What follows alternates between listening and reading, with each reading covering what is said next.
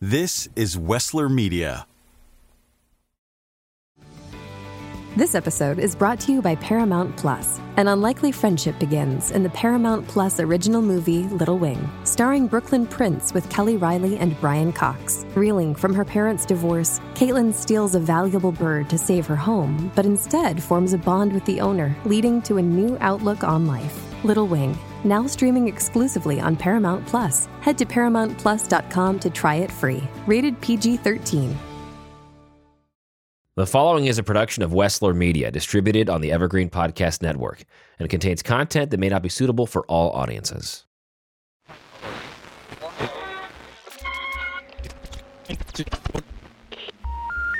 The number you have reached is 100.7 WMMS. All other radio stations are not in service at this time. It wasn't just a radio station, it was a lifestyle. The weekend that never ends. It was vulgar. It was insane. The best, the greatest, the FM station of the world. We were ruling the world. Cleveland is, is a rock and roll city for sure. Talking about Cleveland. I'm talking about the city of rock and roll. They're gonna be like shackles. Get down, damn it! The Wrath of the Buzzard. WMMS. Cleveland. From Wessler Media, this is Profiles, a podcast about the people, places, ideas, and events that make Ohio. I'm your host, Vince Tornero. In this season, we're going to be talking about WMMS, the legendary FM rock station out of Cleveland that not only made history in Ohio, but changed the course of music forever. It's a story that couldn't be told in one episode, so this will be part one of our six part series called The Wrath of the Buzzard, and we're happy that you're joining us. So, if you were born after 1985 or so, the importance of radio might be lost on you. And I get it. After all, radio is just that thing your parents listen to while driving in the car. It plays commercial after commercial and occasionally music. It seems like every time the radio's on, you hear the same few songs. It seems like the rock station in one part of the country sounds the same as the rock station in another part of the country. It sounds repetitive, safe, and stale. But it wasn't always like that. If you go back a few decades before smartphones, before the internet, radio had a much larger audience and a more significant impact on its community. More people were listening to radio back then, and stations fought harder to win your attention. To do so, they had to innovate. They had to be creative. They had to be unique. Being cutting edge was a business model as much as it was an on air personality. For the longest time, AM radio ruled the airwaves. Despite its poor sound quality, it was cheaper to broadcast and could be transmitted over longer distances. But things started happening on FM radio in the 1960s with the emergence of underground freeform radio. These stations were a radical departure from the tight playlist you would get with an AM top 40 format. The audiences for these stations were small at first, as were their budgets, but it laid the groundwork for what was about to come. By the mid 1970s, FM ascension began. Rock stations that played not just the singles, but entire albums by bands increased in popularity. This album oriented rock format meant radio stations had a huge influence on album sales, essentially acting as a gatekeeper for the music industry. Which albums were kept on rotation and which died a quick death on the turntable was at the discretion of the local DJ. Radio stations had that kind of power. But there was one station that seemed to set the trend for all other stations. One station that seemed to get the newest single first, that seemed to have the best DJs. That station was 100.7 WMMS, The Buzzard in Cleveland, Ohio. Any music industry rep in the 70s or 80s would tell you that getting your record to break in Cleveland meant your record was likely going to break across the country. But if you were living in Cleveland then, WMMS was more than just a radio station. It was a lifestyle. The buzzard became a symbol for the town during a time when it needed it most. But how did this station become so iconic? How did a small group of young hippies, some from Ohio, some from Boston, against all odds and no budget, achieve such unprecedented success? And how did it all come crashing down? Well, this is the story the rise and fall of WMMS.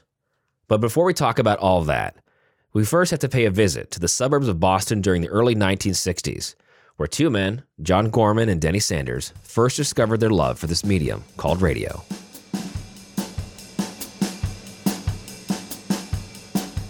Let's see. My name is John Gorman. I was at uh, WMMS for 13 years. I started out as a music director, got promoted to program director. A few years later, promoted to operations manager. My knowledge of radio and my education of radio was listening. I was kind of a loner kid. I was I was an only child when I was 14, 15 years old, even younger, you know, at night doing homework and all that, I would have the radio on. And, you know, at night I could pick up uh, WINS and WABC out of New York, WKBW out of Buffalo, sometimes even WHK out of Cleveland. And I just get intrigued, you know, I just loved radio and, you know, just hearing these stations coming from distant areas and also listening to my favorite stations in, in Boston. Denny Sanders. In Cleveland, I was with WMMS from 1971 to 1986. It's 119 here at WMMS from Cleveland. Denny Sanders on an all request weekend. Back then, there was no internet, uh, there was no home video, there was no cable television.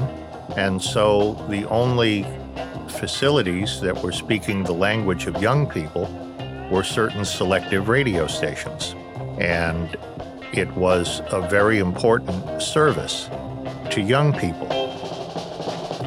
It was a companion, it was a wonderful companion service. And also, it was a kind of a campfire that everybody would be around. You'd go to school the next day, and everybody would be listening to the same couple of stations. And you would all talk about something that you heard, or something that they said, or an act that was coming to town, or whatever, and it was wonderful. My name is William H. Bass, but I've been known as Billy Bass on the radio for all that time. This is Billy on a Sunday afternoon. How are you, man? Hope you're feeling good. I grew up listening to Alan Freed in Cleveland, the Moondog. Hello, everybody. Hi, all tonight. This is Alan Freed, the old king of the Moondoggers, and it's time again for another of your favorite rock and roll. The. Moondog in Cleveland was so unbelievably big. When I went to school, at recess, we would all be out in the playground, and the only conversation that you could hear, and if you didn't hear what Moondog played on the on the radio that night, you couldn't be involved in the conversation. That's all we talked about. When I was a kid in the late 50s, you had one television set in the house, and the parents pretty much controlled that. So I would go into my bedroom and fire up my radio and listen to these wonderful radio shows. And when I was about maybe 11 or 12, I started dialing around and I caught one of the rock and roll stations. And I never paid too much attention to rock and roll music, but by the time I turned 11 or 12, all of those plot lines about girls suddenly made sense. So I started to enjoy that kind of music and uh, related to the DJs. The DJs were like Pied Pipers. They were like your buddies. They were on every night. So my name is Donna. My last name is Halper. I was a very lonely kid growing up in Roslindale, Massachusetts, which is a suburb of Boston. From the time I was a kid, I wanted to be in radio. I loved the DJs. I knew that the DJs made me feel better. When I was feeling depressed, when I was feeling like no one would ever accept me, they made me feel understood. We had a fella named Arnie Ginsburg that was on WMEX, which was the big top 40 station in Boston. He was on live every night. Friday night in Boston town, old aching adenoids, Arnie Ginsburg, woo woo, for you you on the Night Train show, all set. He was my cultural hero. He inspired me to go into radio. Arnie did not have a traditional radio voice. He was like every man. You know, all the guys who didn't have deep voices and all the ladies who got told they couldn't be in radio, we all just loved Arnie. And I said to myself, yeah, that's what I want to do. I want to reach out to other lonely kids like me, and I want to do that. Hearing Murray the K, I remember the first time Murray the K played the Beatles. I just happened to be listening when he was doing that. Hello, everybody. This is the Beatles on Murray the K's Swinging Soiree Show. Not only did they play the music that you related to, but the DJs were your were your buddies. They were there right in the radio whenever you wanted them, and you knew the broadcast was live. They didn't tape much back then. I would listen to the radio, figure out what their rotations were, you know, what was the was the appeal, what people liked about the stations, you know, talking to my friends. Uh, in those days, was AM radio was was still dominant. FM and find me back in those days. The name is Mike, Mike Olszewski, and uh, along with my wife Janice, we write various books about Cleveland pop culture history. FM, you know what that means? Find me. Nobody had an FM radio, very few people had it. AM was king. You know, there was no question about that. But the stuff that was happening on FM radio was the most exciting. Young people are early adapters for technology. College radio was doing a lot of folk, and they were doing like, you know, uh, things, you know, off the uh, more freeform formats. Somewhere in the early 60s, my parents bought a Magnavox console stereo that had an FM radio in it. Now, we had never had an FM radio. And uh, I played around with it. And in those days, most FM stations were simply simulcasting the AM. But what fascinated me was the college stations. And uh, these stations were playing jazz. This is where I first heard bop jazz, which I still love. And uh, folk music was uh, big in, on campus in those days. And, uh, college stations were all playing that. So I was fascinated by it and also fascinated by the fidelity of FM. You could hear the scratch on the guitar, you could hear the cymbals. It was wonderful.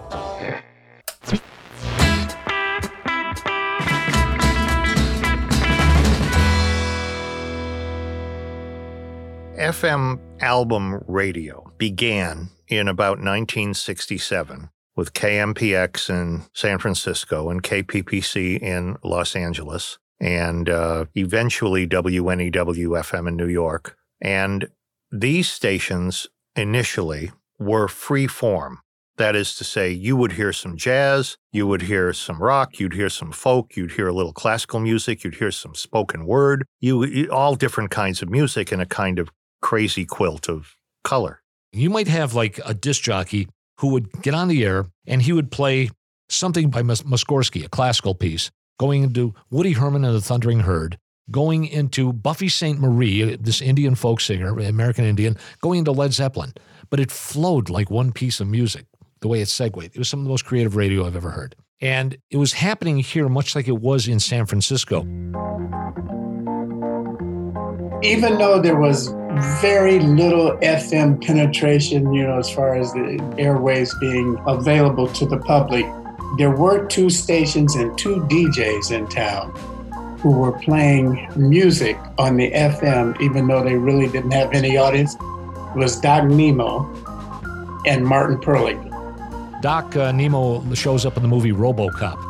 He's the guy that comes out and says, I'll buy that for a dollar. I'd buy that for a dollar. and those two guys really started what was alternative underground radio in Cleveland. I mean, that's I wouldn't have known anything about this whole movement if it weren't for Doc Nemo and Martin Perlich.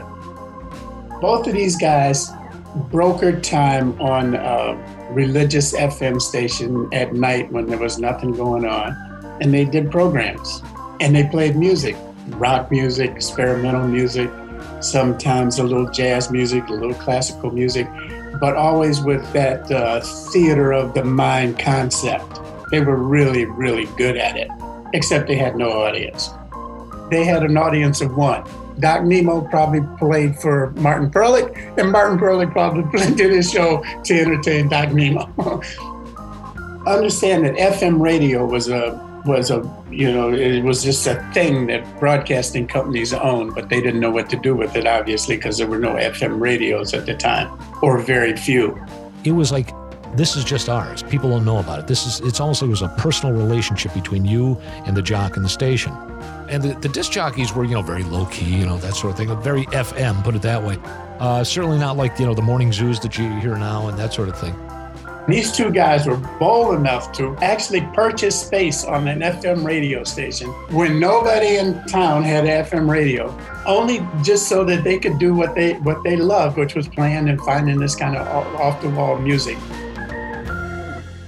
1968 comes around and the rule comes down that you cannot have the same programming on AM and FM. So what are we going to put on FM? Metro Media, who owned WHK at the time, they were planning on simulcasting WHK AM on the FM. And then the FCC made a law against that, that they had to have original programming. Metro Media owned these radio stations in New York, WNEW FM and KSAN in San Francisco, KMET in Los Angeles. So the program director of WHK AM was given a job to imitate those stations around the Metro Media universe. And the guy's name was Pat McCoy, the program director. When he got the job, he thought, oh, great idea, great, but he didn't know anything about this underground music. And at the time, I had a underground record store in town called Music Grotto. It was right across the street from Cleveland State University. And the atmosphere of that record store was tremendous. It was what nowadays would be called a head shop. When you walked in the door, there were black light posters surrounding, you know, the, all four walls of the store. It uh, smelled like incense because we would burn incense. You could walk in and immediately you were in another world. You were someplace like as if you were in um, Haight Ashbury, maybe. You you know you weren't walking down Euclid Avenue in Cleveland. You were you were walking into this world. People like um, Joe Walsh, who eventually was a big deal with the, you know with the Eagles. He, he used to play. He used to just sit in the back room and strum on his guitar. And in the store there was a glass uh, display case, and we were selling peace symbols and chains and and you could buy uh, rolling papers, you know. But underneath there were racks of records, and we were playing all this stuff and selling all this stuff that you couldn't hear on the radio. The only place you could hear any of these records were late at night with Doc Nemo or Martin Perlich. So anyway, Pat comes over and and he came in to learn about the music that he now had a responsibility to play on WHKFM. He had no idea what to do. All he knew was that it was supposed to sound like WNEW in New York. Pat comes over and says, I don't know anything about this music. Can you teach me? And I said, Yeah, well, here's what, you know, here's what people are buying. And he said, You know, you got a good voice. Why don't you come on the radio? And that's really how, because I had no interest in radio whatsoever, didn't know anything about it. And, you know, and so I said, Yeah, I'll give it a shot. My wife went nuts. She said, What are you doing? you know, we have a family and you're, you're giving up your business. You're going to give that up to go on the radio? I said, Yeah, you know. But she, she didn't like that. But uh, unfortunately, I had a good time. This is WMMS in Cleveland. Here's something for the girls. Once Pat McCoy and I took this music out of the record store and put it on the radio, now there was a, an audience, small again, that came from Martin Perlich's program and from uh, Doc Nemo's program. And now we had at least a little bit of a core audience. I would say maybe two or 300 people, maybe. It was a community of them. They knew each other, they, they dressed like each other. It was a, a, a real hip crowd. So we were growing, but the music itself, it was the music, the songs, you know. And at that time, it was mainly San Francisco stuff Janis Joplin, Jefferson Airplane, Grateful Dead, Quicksilver Messenger Service, those kind of acts. And then we, we mixed that in with Dave Van Ronk, Blood, Sweat, and Tears under Al Kooper, The Doors, of course. We wanted to, to broaden our audience a little bit. So it was kind of interesting trying to pull that together. WHK FM changed to its progressive rock format in August 1968, became WMMS, say, a month later with new call letters. Started out with some visionaries. Billy Bass, who was sort of like the, the focus of a lot of uh, the things. He was sort of like the, the mind that said, we're moving toward this direction. And uh, they started out, they, they weren't selling it right away. They weren't taking off, you know, ratings wise. We gained a little bit of audience during that time. And then Metro Media snatched the rug out from underneath us. They took the format away. By 1969, some genius at Metro Media in New York decided that Cleveland was too square to uh, accept an, uh, a progressive rock format. So they changed the format of MMS to a bunch of different things. Old, you know, top 40, and they were, I don't know, pop standards or something. Who knows? WMMS, yeah. 1007. What was going to happen to me? I had no idea. But luckily, in Cleveland, the number one radio station and by far the biggest radio station you, you can imagine was WIXY 1260. And the owner of WIXY 1260, Norman Wayne, called me up and he said, You know, you, I don't know how you did it, but a lot of people know who you are and a lot of people like you. How would you like to come over here and work at WIXY? And I thought this was the craziest idea I'd ever heard. I mean, WIXY had the best top 40 jocks in the world, but Norman thought that it would be a good idea if I came over and did the all night show. So I'm thinking, well, he asked me to do this, so let me let me see what I can get out of this. I said, well, I'll do it if you give me uh, Sunday nights, you know, because I knew I had to play the WIXY format. I said, if you would give me Sunday nights, give me a show from six to 10 on Sunday nights where I could play what I wanted to play, yeah, I'll definitely do it. He said, okay, you got it. So there was the beginning of broadening the audience for this kind of music. So I had this show on on the biggest radio station in town from six to ten on Sunday night, playing all this underground music, underground rock. And whoa, did that take off? That I mean, it really took off. Now the format has a little bigger audience. Then a couple of years later, WNCR hired me from WIXY to come over as program director. Right. My name is David Spero, S P E R O. I started doing radio in Cleveland in 1968. Was on WNCR, which was the first of the underground radio stations in this area. At one point, it used to be called People's Radio. I mean, we were very blunt about it. This is for you. You know, we want to do what you want. I was there before Billy. I was I was the guy that suggested bringing Billy over there. I knew Billy because I used to hang out at his record store. and uh, he had a show that was playing a lot of the same stuff that you know I was playing over at uh, WNCR, and we were looking to make some changes. And I just thought Billy, with his charisma, would be the perfect person over at WNCR. Hey, it's Kaley Cuoco for Priceline. Ready to go to your happy place for a happy price? Well, why didn't you say so? Just download the Priceline app right now and save up to 60% on hotels. So, whether it's Cousin Kevin's Kazoo concert in Kansas City, go Kevin, or Becky's Bachelorette Bash in Bermuda, you never have to miss a trip ever again. So, download the Priceline app today. Your savings are waiting. Go to your happy place for a happy price. Go to your happy price, Priceline we had a lot of fun on WNCR creating more and more, adding to this progressive rock audience. And, and that's what we called it at the time progressive rock. And then uh, Metro Media decided that they'd made a mistake when they dropped the format. In 1970, Nationwide put on WNCR and they went progressive rock. Well, the gang at Metro Media said, hang on a minute, if anybody goes progressive rock in Cleveland, it's going to be Metro Media. WMMR in Philadelphia and WNEW in New York and KMET were really growing. Now they were big stations in big markets. So Metro Media decided to try it again in Cleveland. They flipped MMS back to progressive rock. Now, the mistake they made was they kept the top 40 jocks who knew nothing about this music that they were now playing. One to follow. 1007 makes you smile. We're fun loving. Fun loving. WMMS.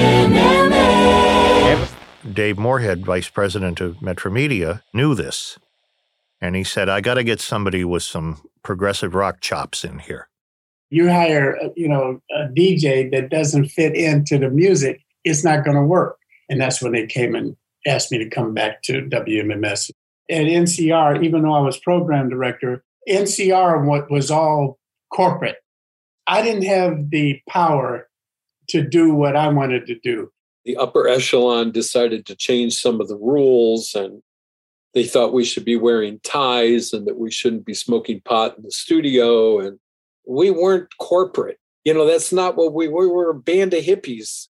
This wasn't a business for us. It was an art form. You know, you did 250 shows a, a year, you know, whatever the math is, something like that, you know. I never did the same thing twice. I felt that I brought a new day to every single show. Um, I remember Billy calling me in on Friday and saying, Hey, I worked this thing out at WMMS. Are you in? I said, Wherever you're going, I'm going. And we went. I knew if I went back to Metro Media, I knew they knew how how this format was supposed to go because they've been so successful in, in other major markets. So it was it was a, a chance for me to, to be able to go and do what selfishly I wanted to do. We went over there and did what we were doing before. I didn't change anything. I they had the same record library we had over at NCR. We made sure before we got there, we either brought in stuff that we needed or had the record labels drop off, you know, six million records. There wasn't like this, uh, you know, 20 day grace period of moving into what they're doing because that's not why we went there. We went there to do what we were already doing. You know, we got in our van and we moved up the street. Basically, that's all we did. It was a seamless segue, I guess. You know, uh, life is a seamless segue. That that would be my T-shirt.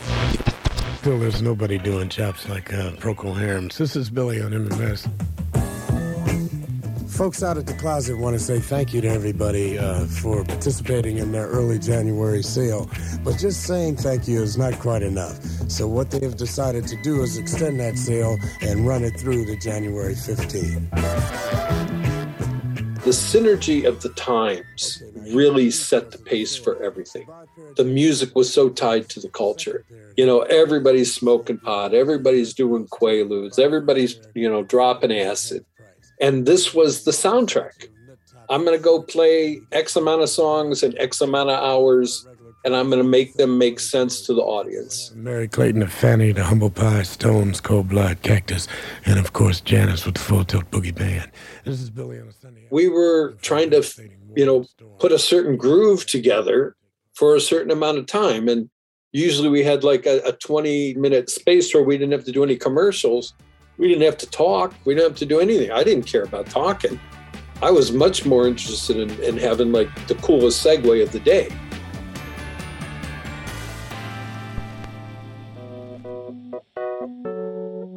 People would actually talk to you about it.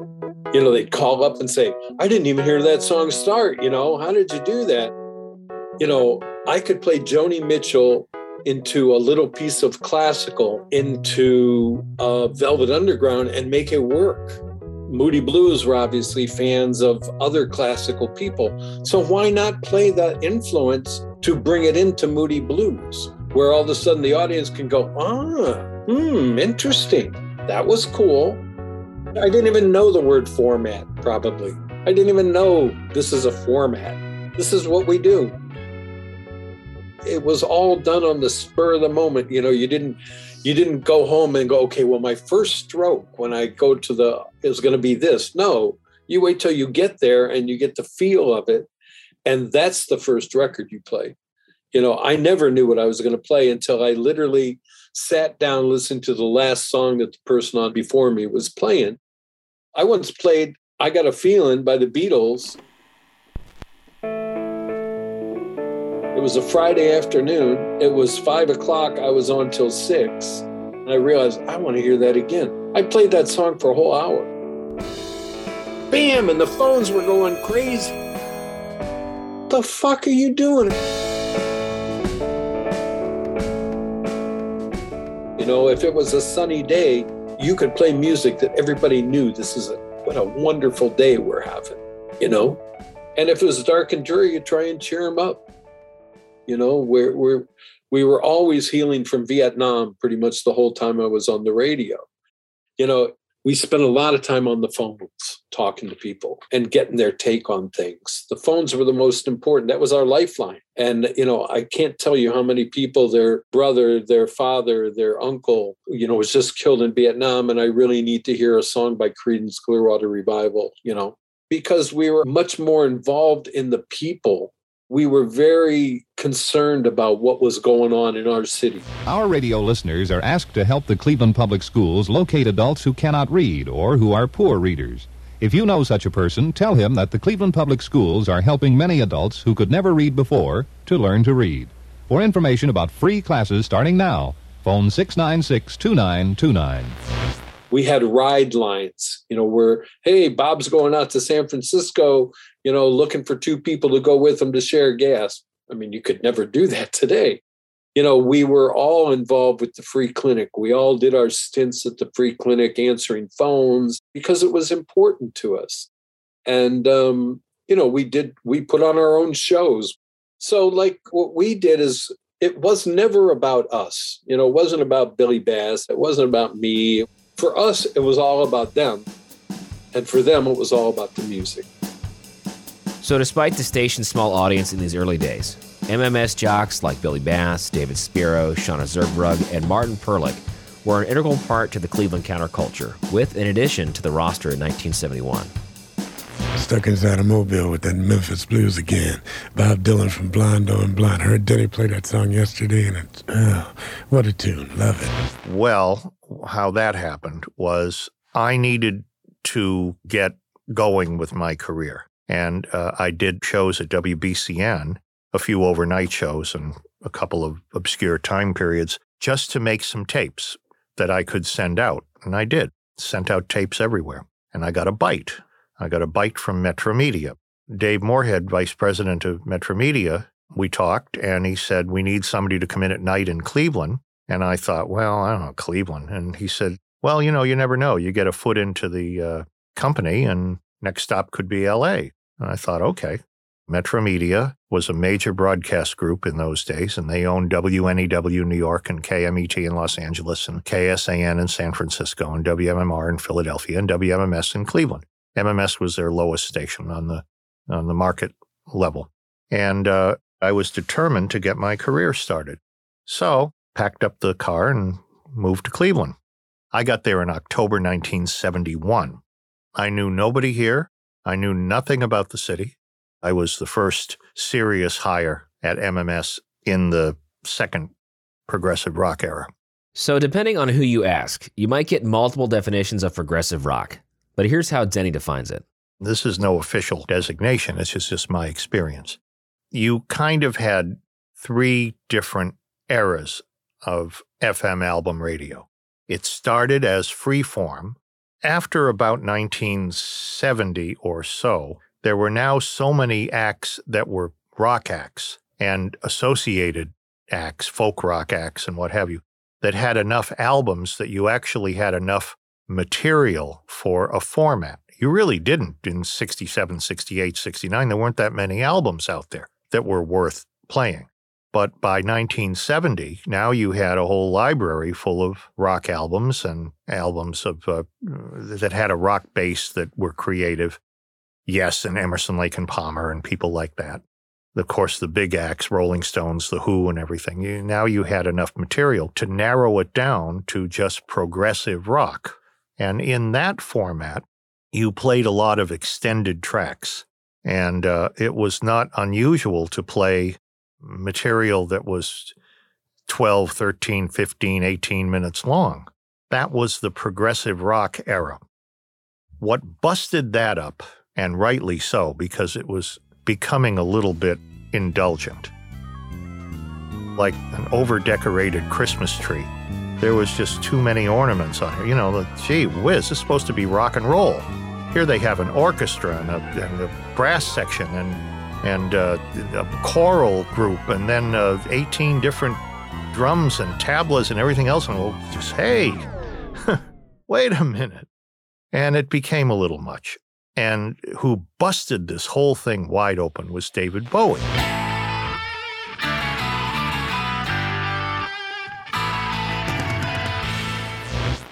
suddenly he comes and here's these little two and a half minute chestnuts stripped down, but sophisticated.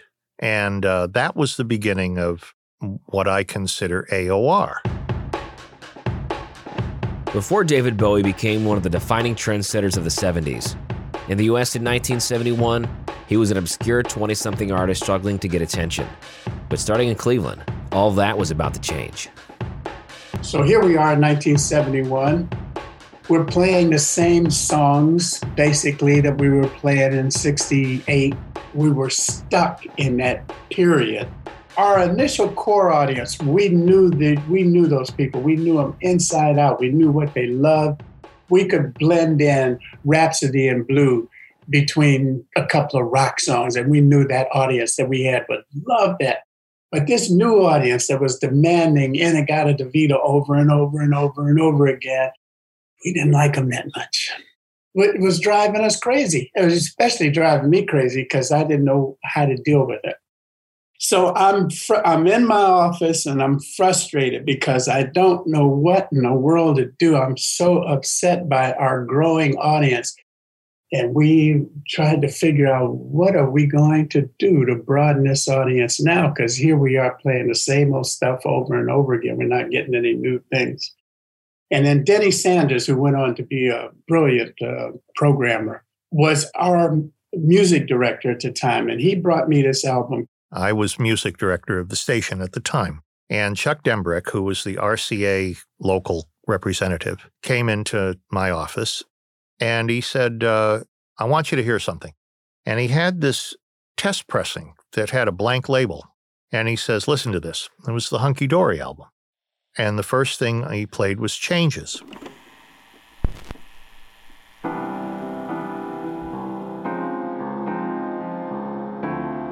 And I said, That's wonderful. Who is this? And he said, I'll tell you in a little bit. And then he played Life on Mars, which absolutely knocked me out. And I thought, this is fabulous. Who is this? Tell me, you got to tell me. He says, Well, it's David Bowie. Now, the name rang a bell because Bowie had made some recordings before, but they weren't fully developed. And he went away and retooled and came out with the Hunky Dory album, and now he's mature. And I thought it was wonderful. So I went to Billy Bass, who was program director in those days, and I said, Billy, you've got to listen to this album. Denny comes in and says, Do you have a minute? I said, Yeah, why? He says, Because I, I think I found something that you might like. And I said, Okay, well, let me hear it. He put on Hunky Dory opens with changes, right? Now, here I am, 29 years old, and here this guy is singing about changes and and and there's a line that comes in the song that says, "Look out, you rock and rollers." Pretty soon now, you're going to get a little older.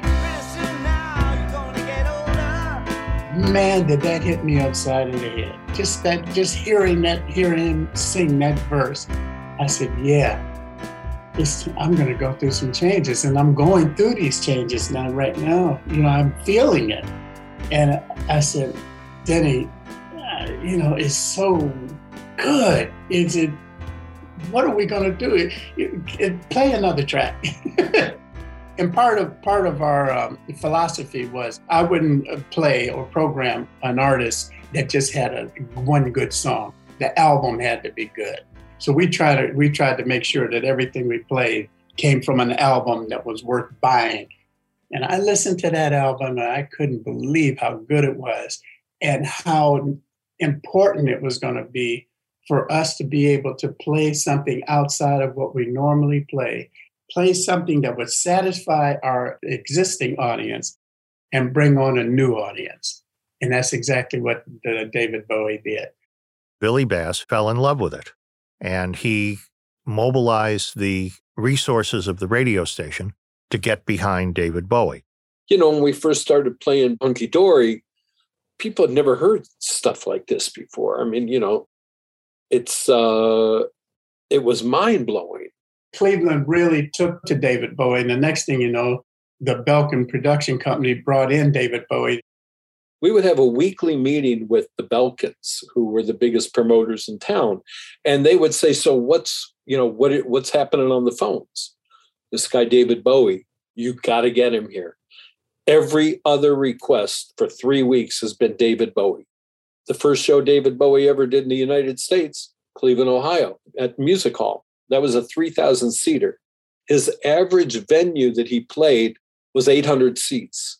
He came back and sold out uh, Public Hall, which is 10,000 seats, to end his tour. So he had sold 13,000 seats in Cleveland with nobody even knowing who the hell he was. That's how strong the record was. That's how strong MMS was. This is all happening in Cleveland, and the whole no, nobody outside of London, England, knows about David Bowie. You know, next thing you know, David Bowie is a big deal all over the world. But it all started in Cleveland. Like to take credit for that. And that would not be the last time the station was on the forefront of breaking an act like Bowie. But remember Denny's plan to move to Cleveland with the hopes of moving up the Metromedia Company ladder? Yeah, about that.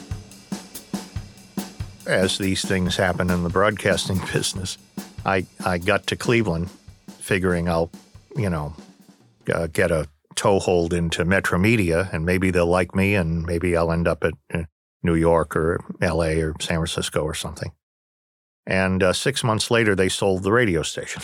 they sold it to Milt Maltz, Malrite Broadcasting out of uh, Michigan.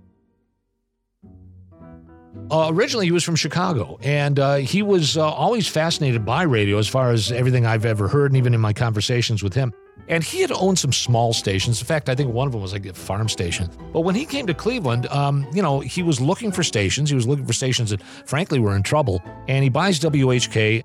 The story that I heard, and I don't know the exact numbers on this, the story I heard is that Milt Maltz, who's a very smart business guy, negotiated to buy WHK for several million dollars because AM was the moneymaker, and they threw in WMMS for a buck. Well, apparently, Metromedia was really upset because they thought that WHK was worth a lot more money. Who cares about MMS? Nobody cared about FM radio, to tell you the truth. You know, business wise, Milt Maltz came to town, came to Cleveland, and mind you, he has to go home and tell his wife, by the way, we're going to move from Chicago. We're going to Cleveland.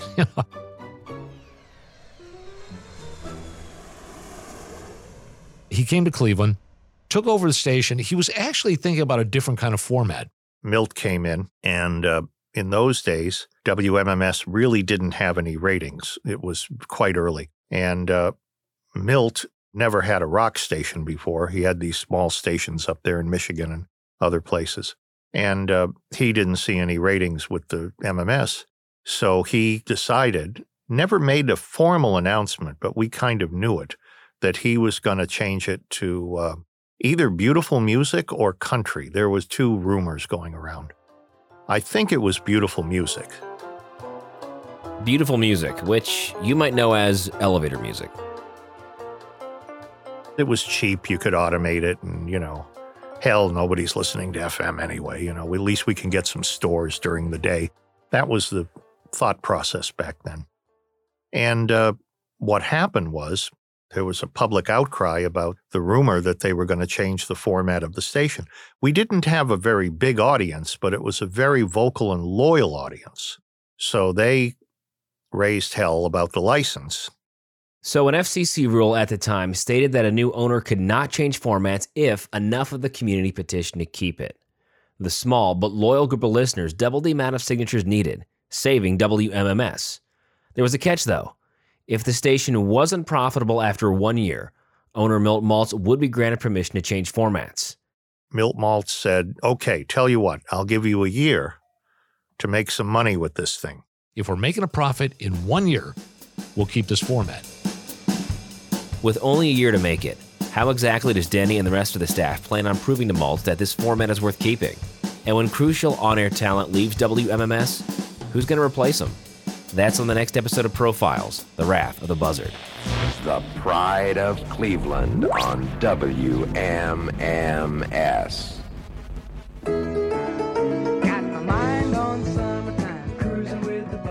This season of Profiles is titled The Wrath of the Buzzard and is a Wessler Media production.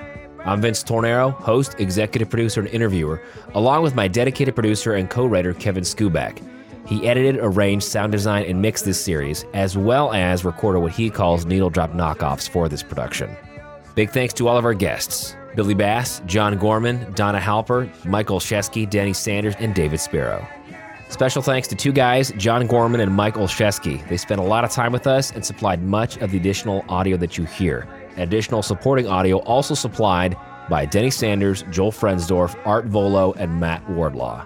Additional production audio from Universal Music Group and SoundSnap. Want to thank Alex Bevan for the use of the Buzzard song. That's our closing tune. If you like, there's a few more ways we'd recommend that you learn more about this great radio station. John Gorman's book, The Buzzard, and Michael Olszewski's two books, Cleveland Radio Tales and Radio Daze. If you can help it, do not buy it off Amazon. Support a great Cleveland publisher, Gray & Company, by using the link in the show notes. This season's podcast cover art is an original creation by the artist David Helton. He's got some great merch and Buzzard shirts for sale. We've got links to those stores in the show notes, too. Time for some disclaimers. We are not affiliated, associated, authorized, endorsed by, or in any way officially connected with 100.7 WMMS, its ownership, or any of its subsidiaries or affiliates. Any audio, individuals, product names, logos, brands, and other trademarks or images featured on or referred to within this podcast or its website are the property of the respective trademark and copyright holders. Appearance on this podcast does not imply endorsement. Final notes if you haven't already, leave us a five star rating and share this podcast with a friend or family member. For Wessler Media, I'm Vince Tornero. Thanks for listening. And now it's time for me to punch out, wash up, and head home.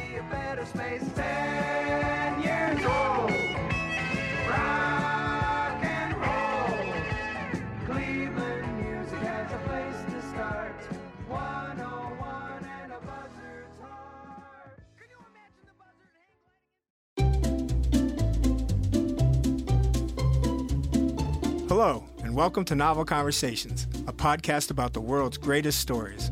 I'm your host, Frank Lavallo, and for each episode of Novel Conversations, I talk to two readers about one book. And together, we summarize the story for you. We introduce you to the characters, we tell you what happens to them, and we read from the book along the way. So if you love hearing a good story, you're in the right place. Our ninth season is coming this fall. Tune in to hear from some of the all time great authors Charles Dickens, Jules Verne, F. Scott Fitzgerald, and more. Subscribe to Novel Conversations wherever you listen to podcasts.